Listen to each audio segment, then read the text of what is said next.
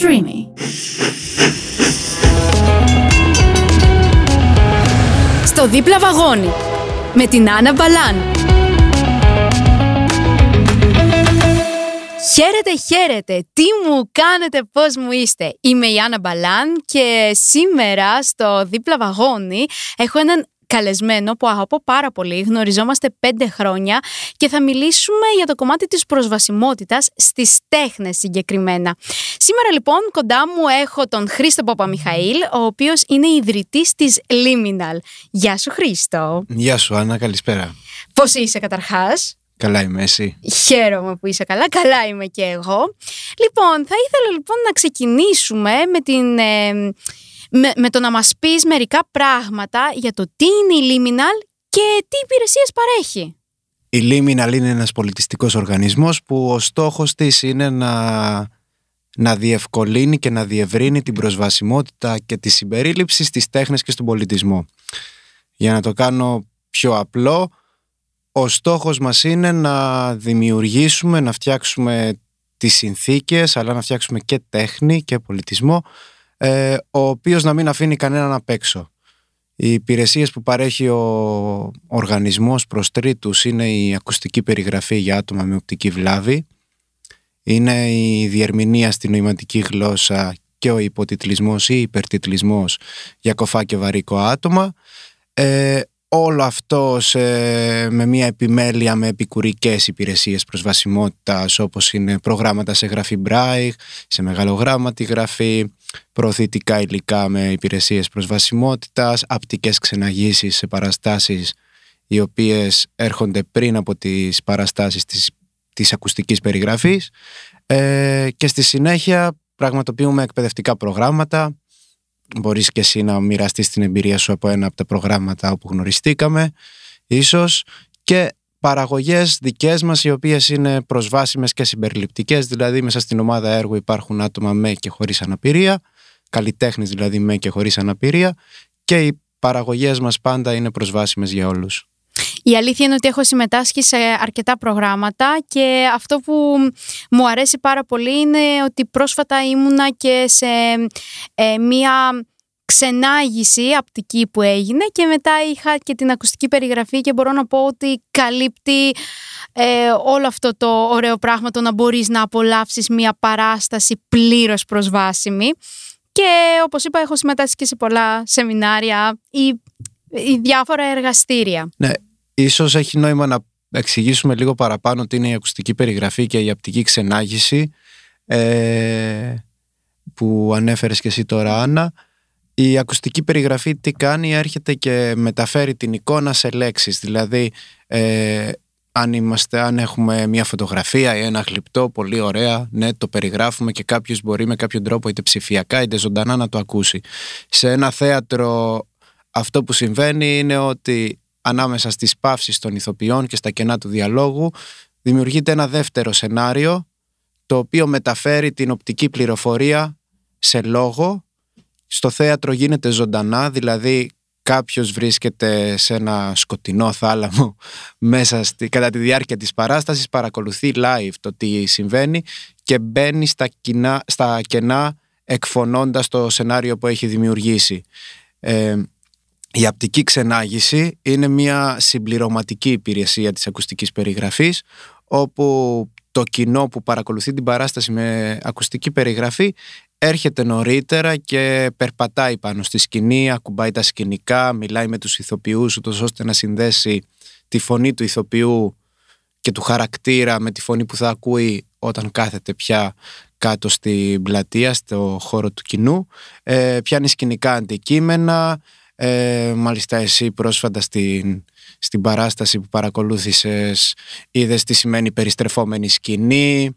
Ε, ή ξέρω εγώ συναντιέσαι με τους μουσικούς που ενορχιστρώνουν τη μουσική της, παράστα, της παράστασης ε, ναι, αυτό είναι. Γενικότερα μπορείς να μπεις ε, με έναν πολύ όμορφο τρόπο στο κλίμα της παράστασης πλήρως ε, κάνοντας όλα αυτά; Αν μου επιτρέπεις να πω ότι αυτό ίσως να περιγράφει λίγο και τη φιλοσοφία του οργανισμού ο στόχος είναι όλοι και όλες να μπορούμε να να απολαύσουμε τα αγαθά του πολιτισμού ισότιμα και χωρίς να χρειάζεται να το κάνουμε και πολύ μεγάλο θέμα.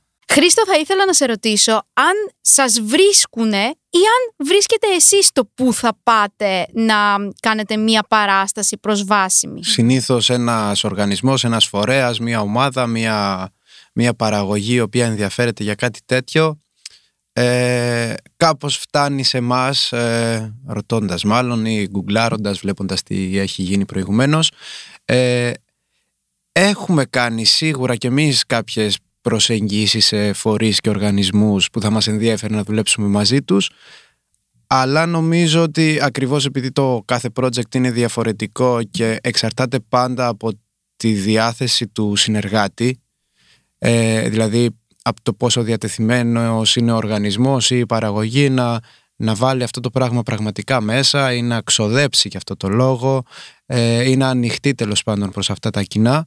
Ε, συνήθως ε, είμαστε ο αποδέκτης κάποιας πρόσκλησης για συνεργασία. Ε, η Liminal έχει ξεκινήσει από το 2016, σωστά; Σωστά. Όλο αυτό το χρονικό διάστημα και όλα αυτά τα χρόνια υπάρχει κάποια επιχορήγηση είτε κρατική είτε δημόσια είτε από την Ευρωπαϊκή Ένωση η οποία βοηθάει το να μπορέσετε να κάνετε όλα αυτά τα προγράμματα και όλες αυτές τις δράσεις; Αρχικά ο φορέας ιδρύθηκε μέσα από μια ιδιωτική πρωτοβουλία. Στη συνέχεια μέσα σε αυτά τα χρόνια έχουμε όντως πάρει κάποιες υποστηρίξεις, κάποιες χρηματοδοτήσεις από το κράτος κατά κύριο λόγο από το Υπουργείο Πολιτισμού, αν και δεν ξέρω αν μπορούμε να το λέμε πια Υπουργείο Πολιτισμού, τα τελευταία χρόνια, δηλαδή για φέτος, για το 2022, δεν κάναμε καν αίτηση για χρηματοδότηση στο Υπουργείο Πολιτισμού.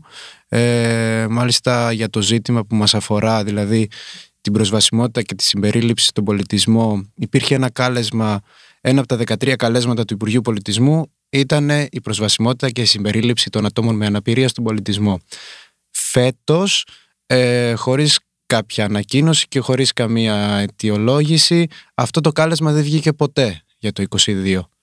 Ε, Επίσης για το 2022 το budget για τον σύγχρονο πολιτισμό μειώθηκε στο, στο 50%. Άρα η αλήθεια είναι ότι η υποστήριξη που έχουμε λάβει από το, το κράτος είναι ελάχιστη και σίγουρα πολλές φορές, κάποιες φορές προβληματική μας έχει βοηθήσει πάρα πολύ σίγουρα, αλλά ναι, δεν είναι εύκολο. Και σε ευρωπαϊκά προγράμματα η αλήθεια είναι ότι μόλις τον προηγούμενο χρόνο ξεκινήσαμε να, να συνεργαζόμαστε.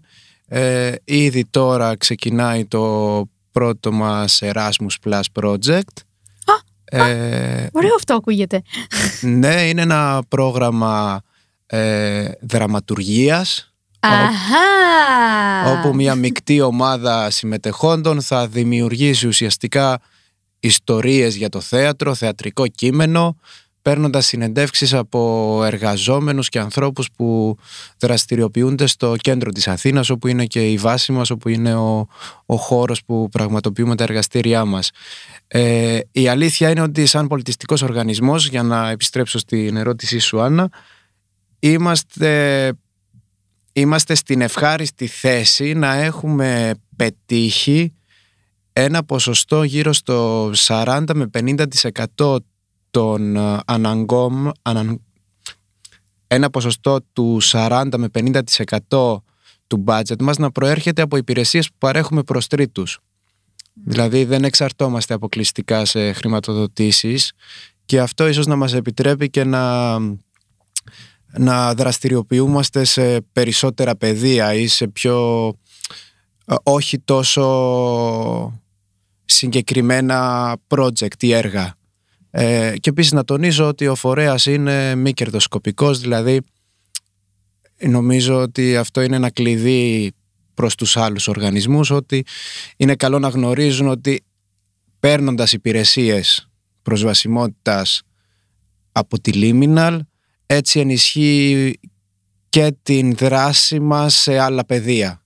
Δηλαδή αυτά τα χρήματα δεν πάνε στην τσέπη μου, δεν πάνε στην τσέπη κάποιου άλλου, πάνε για να ενισχύσουν τον φορέα, για να μεγαλώσουν την ομάδα, για να μεγαλώσουν τη δράση, για να δημιουργήσουμε προγράμματα ε, στα οποία πια ερχόμαστε και επενδύουμε σαν φορέας για να ενισχύσουμε την κοινότητα. Είτε αυτά είναι εκπαιδευτικά προγράμματα για υπηρεσίες προσβασιμότητας, είτε είναι εκπαιδευτικά προγράμματα για καλλιτεχνικά θέματα, είτε είναι ένα άλλο οποιοδήποτε project ή εκδήλωση. Εγώ θέλω να σου κάνω άλλη μία ερώτηση. Ε, η Λίμινα ασχολείται λοιπόν με όλα αυτά που είπαμε. Θα μπορούσε να ασχοληθεί με το να βοηθήσει ένα ανάπηρο άτομο να τελειώσει μια δραματική σχολή ή να τον βοηθήσει να ενταχθεί σε μια δραματική σχολή ή να ενημερώσει το προσωπικό της δραματικής σχολής ή γενικότερα να αναμειχθεί με κάποιον ε, τρόπο με τη δραματική σχολή που θέλει να φοιτήσει ε, ένα άτομο το οποίο είτε είναι αμαξίδιο, είτε ένα άτομο το οποίο δεν βλέπει, είτε ένα άτομο το οποίο είναι βαρύκο ή εντελώς κοφό. Υπάρχει, πιστεύεις, αυτή η δυνατότητα; Ε, έχεις ανοίξει ένα θέμα, Άννα, που δεν ξέρω. Προσπαθούμε να το λύσουμε όχι εμείς, όχι μόνο εμείς μάλλον.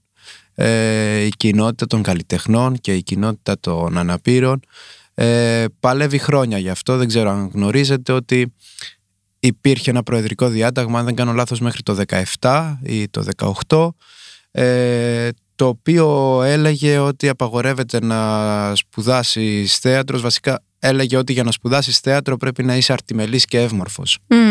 Ε, το οξύμορο στην Ελλάδα είναι ότι αυτό το προεδρικό διάταγμα ισχύει για τις σχολές χορού, δηλαδή είναι σε ισχύ αυτός ο νόμος για τις σχολές χορού για τα άτομα με αναπηρία, ε, ενώ δεν είναι πια για το θέατρο.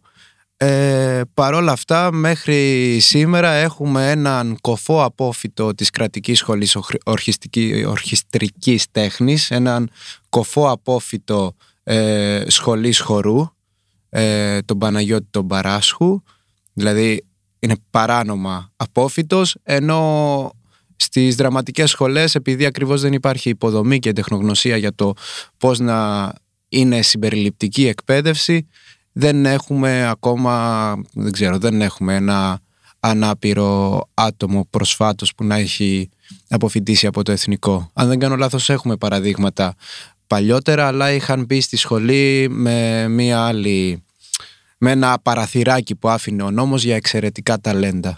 Αυτό με τη νομοθεσία είναι ένα ελληνικό παράδοξο. Νομίζω ότι είμαστε η μοναδική χώρα που συμβαίνει αυτό. Βέβαια Τώρα γιατί να θέλει κάποιος να πάει να μπει σε μια σχολή για να ξαναποφυτίσει από το Λύκειο δεν το ξέρω. Ε, γενικά το σύστημα της καλλιτεχνικής εκπαίδευσης είναι μη συμπεριληπτικό και μη προσβάσιμο όχι μόνο για τα άτομα με αναπηρία αλλά γενικότερα για πολλούς από εμάς. Παρ' όλα αυτά εμάς ο στόχος μας είναι να, να λειτουργούμε ενισχυτικά σε ένα στάδιο πριν.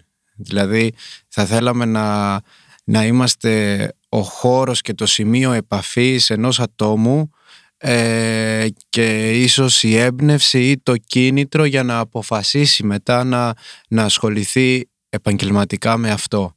Ε, σίγουρα θα μπορούσαμε να συνεργαστούμε με σχολές για να ανταλλάξουμε τεχνογνωσίες και να, να βελτιώσουμε τις συνθήκες ε, αλλά ε, είναι ένα πολύ μεγάλο εγχείρημα και ένα πολύ φιλόδοξο εγχείρημα να πούμε ότι αύριο έχουμε συμπεριληπτικές σχολές θεάτρου ας πούμε ή χορού ε, με μια σωστή μεθοδολογία. Δεν θα γίνει από τη μία μέρα στην άλλη θα είναι κακό να γίνει από τη μία μέρα στην άλλη. Αυτό που πρέπει να γίνει είναι αρχικά οι δύο κοινότητες να έρθουν κοντά και να, να αρχίσει μια ζήμωση για να καταλήξουμε ή για να δοκιμάσουμε στο ποιο θα είναι αυτό το μοντέλο. Δηλαδή και δεν υπάρχει, τουλάχιστον από ό,τι έχω παρατηρήσει, πουθενά κιόλας μια πολύ ξεκάθαρη πρόταση για το πώς μπορεί αυτό να γίνει. Συν ότι ίσως ε, κάθε άτομο που είναι με αναπηρία έχει και διαφορετικές ανάγκες, αλλά εύχομαι και ελπίζω τώρα πια από το 2023 να γίνουν έτσι και κάποια βήματα και προς τα εκεί εννοείται. Αλλά εγώ θέλω να επανέλθουμε λίγο στο κομμάτι της προσβασιμότητας που προσφέρει η Liminal και να πάμε στο κομμάτι το τι feedback παίρνετε από τους ε, ανθρώπους οι οποίοι δέχονται όλες αυτές τις υπηρεσίες, την ακουστική περιγραφή, τους υπέρ, υπότιτλους, υπέρτιτλους, τα διάφορα καλλιτεχνικά που κάνετε γενικότερα; Ναι, όπως είπες και πριν, ε, ο κάθε άνθρωπος είναι διαφορετικός, άρα αυτό πέρα από μίας κλίμακας πρόσβαση που προσφέρει σε όλους και όλες. Ε, μετά το θέμα είναι, είναι ζήτημα γούστου, είναι ζήτημα διάθεσης, ε, ζήτημα εμπειρίας, δηλαδή ε, το πόσο δουλεμένο είναι το εκάστοτε κοινό, να το πω έτσι λίγο χοντροκομμένα. Ε, σίγουρα ε, εμάς μας ικανοποιεί και μας γεμίζει το, το να ακούμε που ευτυχώς το ακούμε πια και συχνά ε, από ανθρώπους που παρακολουθούν μία δράση, μία παράσταση, μία εκδήλωση και μας λένε ότι ε, το παρακολούθησα χωρίς να αναρωτιέμαι τι συμβαίνει ή χωρίς να νιώθω ότι όλοι οι υπόλοιποι παίρνουν μία πληροφορία που εγώ δεν την παίρνω που εν τέλει αυτό είναι που ανέφερα και προηγουμένως ως ισοτιμία στην παρακολούθηση ενός θεάματος. Σίγουρα το, η ανατροφοδότηση που παίρνουμε κάθε φορά μας κάνει καλύτερους. Δηλαδή ε, το τι σημειώνει ένας χρήστης τελικά της υπηρεσίας και τι επιλέγει να μας μεταφέρει και να, να υπογραμμίσει μας ξαφνιάζει τις περισσότερες φορές. Δηλαδή στην, ε, σε μια απτική ξενάγηση που κάναμε προσφάτως ε, ένα, ένα άτομο από το κοινό που, το, που την παρακολούθησε μας είπε το εξής, μας είπε ε, μου άρεσε πάρα πολύ γιατί ε, όταν καθόμουν πια μετά και άκουγα την ακουστική περιγραφή και έλεγε για παράδειγμα ότι η Άννα είναι στην κουζίνα εγώ ήξερα πού να κοιτάξω. Που αυτό εγώ δεν το είχα σκεφτεί ποτέ ναι. ότι για κάποιον μπορεί να είναι σημαντικό. Ε, άρα σίγουρα ο στόχος μας είναι να πετυχαίνουμε τα άτομα που απολαμβάνουν τις υπηρεσίες όντως να, να παίρνουν την πληροφορία και να μην αισθάνονται ότι τους λείπει κάτι. Ε, και θέλουμε πάρα πολύ να έχουμε αυτή την ανατροφοδότηση γιατί αυτά τα μικρά σχόλια πάντα στην επόμενη δουλειά μας βοηθούν για να, για να βελτιώσουμε τις υπηρεσίες, για να γίνουμε καλύτεροι. Και εν τέλει έρχεται και κλείνει ένας κύκλος. Δηλαδή αυτό το πράγμα δεν το κάνουμε για να πούμε ότι το κάναμε, το κάνουμε για να εκπληρώσει έναν σκοπό. Και όταν εκπληρώνει το σκοπό ε, αυτό μας δίνει και μας κουράγιο για να, για να κάνουμε όλο και περισσότερα και να πάμε και παρακάτω. Εγώ θα ήθελα να σε ρωτήσω αν υπάρχουν άτομα με αναπηρία που έρχονται και παρακολουθούν ε, τις ε, παραστάσεις, αν υπάρχει μεγάλο κοινό με την έννοια ότι, ok, μία παράσταση για να την παρακολουθήσεις μπορεί να ε, έχει 100 θέσεις αυτές οι 100 θέσεις θα καλυφθούν με αρκετά άτομα και με αναπηρία. Είναι λίγα τα άτομα, δεν ακούγεται πολύ έντονα η υπηρεσία της Liminal. Το έχω πραγματικά απορία αυτό. Ε, η αλήθεια είναι ότι ας πούμε το, το 2016 κάναμε 8 παραστάσεις μέσα σε μία εβδομάδα προσβάσιμες για κοφά και βαρύκο άτομα στο Hour Festival 2 στη Ρεματιά ε, ήταν ο πιλότος μας, ήταν η, η δοκιμαστική μας υπηρεσία η πρώτη φορά που ε, κάναμε ένα κάλεσμα προς το κοινό, κάναμε 8 διαφορετικές παραστάσεις ε, και ήρθε σε μία παράσταση ένα άτομο και σε μία άλλη δύο. Mm, Ενώ οι υπόλοιπες ε, έξι δεν είχαν κανέναν κοφό κάτω. Σιγά σιγά τα τελευταία χρόνια ε, σίγουρα υπάρχει μία αύξηση αλλά αυτό που προσπαθούμε και εμείς να επικοινωνήσουμε στους συνεργάτες κάθε φορά που μπορεί να λένε ότι ναι αλλά κάναμε όλη αυτή τη δουλειά και ήρθαν πέντε άτομα ή ήρθαν οκτώ ή ήρθαν δέκα ή ήρθαν τρεις ε, για εμάς αυτά τα νούμερα είναι πολύ λογικά γιατί ένας άνθρωπος που δεν έχει βάλει μέσα πάνω στο τραπέζι το πηγαίνω και στο θέατρο ή πάω σε μια συναυλία ή βλέπω σινεμά ε, γιατί ακριβώς μέχρι τώρα δεν μπορούσε να πάει είναι περίεργο από τη μια μέρα στην άλλη να αποφασίσει ότι ναι, οκ, επειδή κάποιοι κάνουν προσβάσιμες εκδηλώσεις θα πηγαίνω σε όλες. Άρα υπάρχει κοινό το οποίο μεγαλώνει, θέλει πάρα πολύ χρόνο προσωπική μου άποψη για να καλλιεργηθεί και να μπορέσουμε να πούμε ότι υπάρχει ένα πολύ solid, πώς να το πούμε, ένα ακέραιο σώμα κοινού ε, για την κάθε υπηρεσία.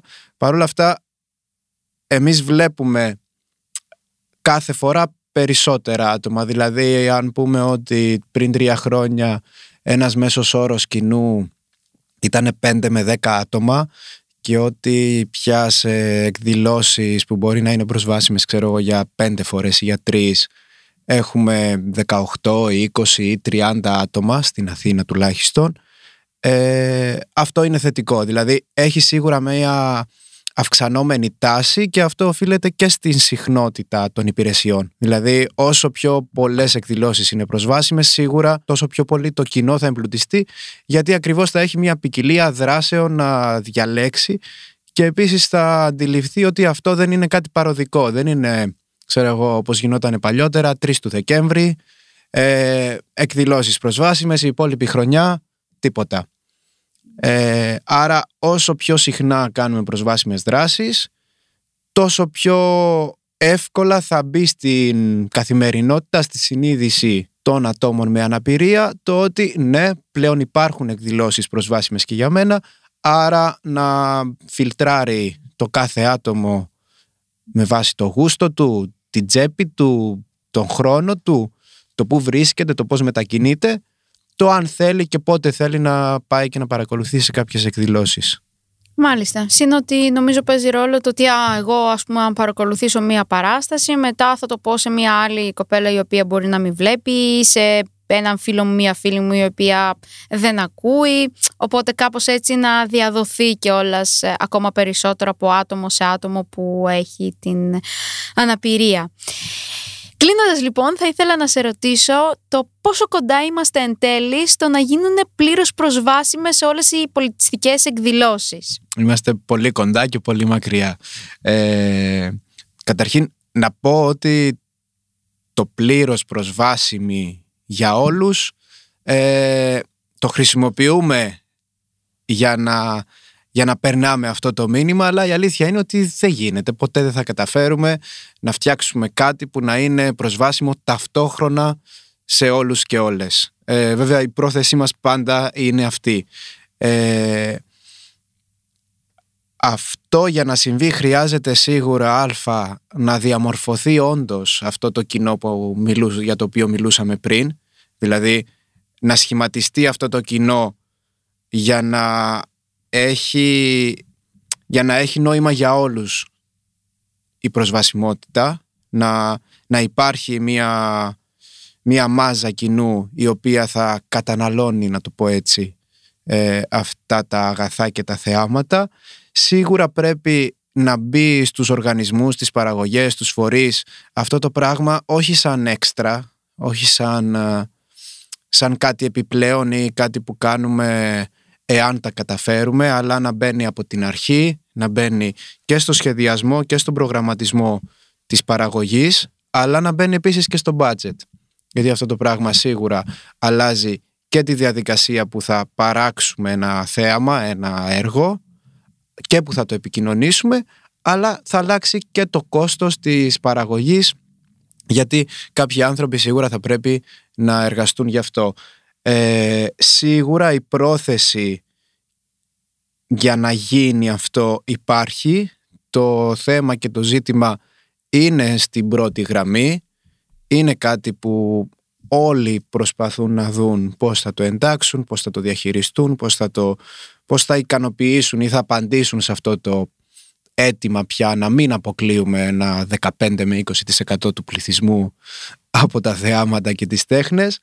Ε, αλλά σίγουρα πρέπει να, να γίνουν συστηματικές κινήσεις ούτως ώστε να, να καταλάβουμε τι σημαίνει αυτό και όταν το καταλάβουμε κιόλας να το μεταφέρουμε και στο χαρτί και στους αριθμούς ε, και στους τρόπους λειτουργίας.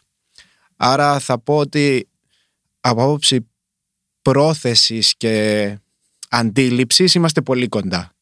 Δεν, δεν θα βρούμε εύκολα ανθρώπους οι οποίοι εργάζονται στον πολιτισμό να πούνε ότι δεν με αφορά, δεν με νοιάζει, δεν το θέλω. Ε, ναι, αλλά σίγουρα από, από πρακτικής άποψης είμαστε μακριά, υπάρχει αρκετός δρόμος για να διανύσουμε ούτως ώστε να πούμε ότι έχουμε ένα πολιτιστικό σκηνικό, ένα περιβάλλον το οποίο προσφέρει ε, ισότιμες ευκαιρίες συμμετοχής. Εντάξει, Ε, με σένα στο τιμόνι της Λίμνης θα τα καταφέρουμε, μωρέ, δεν είναι κάτι. Ε, θα σου δώσω το 50 ευρώ να κλείσουμε. το έχω και ανάγκη. Φέρτο, φέρτο. ναι, ναι, ναι. Χρήστο, πού μπορούν να σας βρούνε, ε, τι πατάνε στο ίντερνετ για να μπορεί να σας βρει κάποιος για να τον ε, βοηθήσετε να κάνει μια παράσταση προσβάσιμη ή να έρθει ένα ανάπηρο άτομο να παρακολουθήσει ε, κάποιο από τα προγράμματα που κάνετε; Ναι, ωραία. Ευχαριστώ για την ερώτηση. Να πω ότι δεν απευθυνόμαστε μόνο στα άτομα με αναπηρία, αλλά ναι, και στα άτομα χωρίς αναπηρία. Ε, σίγουρα μπορείτε να μας βρείτε στην ιστοσελίδα μας η οποία είναι liminal.eu ε, εκεί αλλά και στα social media μπορείτε να εγγραφείτε στο newsletter ούτως ώστε να λαμβάνετε στο email σας ενημέρωση ε, για τις δράσεις του εκάστοτε μήνα. Και έχουμε μια σελίδα στο facebook και μια σελίδα στο instagram είναι Liminal Access και μπορείτε να επικοινωνήσετε μαζί μας στο messenger, στο instagram, σε email ε, και η ομάδα πλέον που μεγαλώνει σιγά σιγά σίγουρα θα απαντήσει, θα ασχοληθεί και θα... Θα το τσεκάρω. Ναι, ναι, ναι. και θα επικοινωνήσει μαζί σας. Χρήστο, σε ευχαριστώ πάρα πολύ για αυτή την όμορφη κουβέντα που κάναμε παρέα. Έμαθα, μπορώ να πω και επιπλέον πράγματα που ακόμα και εγώ, παρόλο που σε ξέρω πέντε χρόνια, που έχω έρθει πάρα πολλές φορές στη Λίμινα, αλλά έχω παρακολουθήσει ε, θεατρικά έργα κτλ. Ε, σήμερα έμαθα και κάτι παραπάνω. Πάντα κάτι παραπάνω θα μαθαίνω.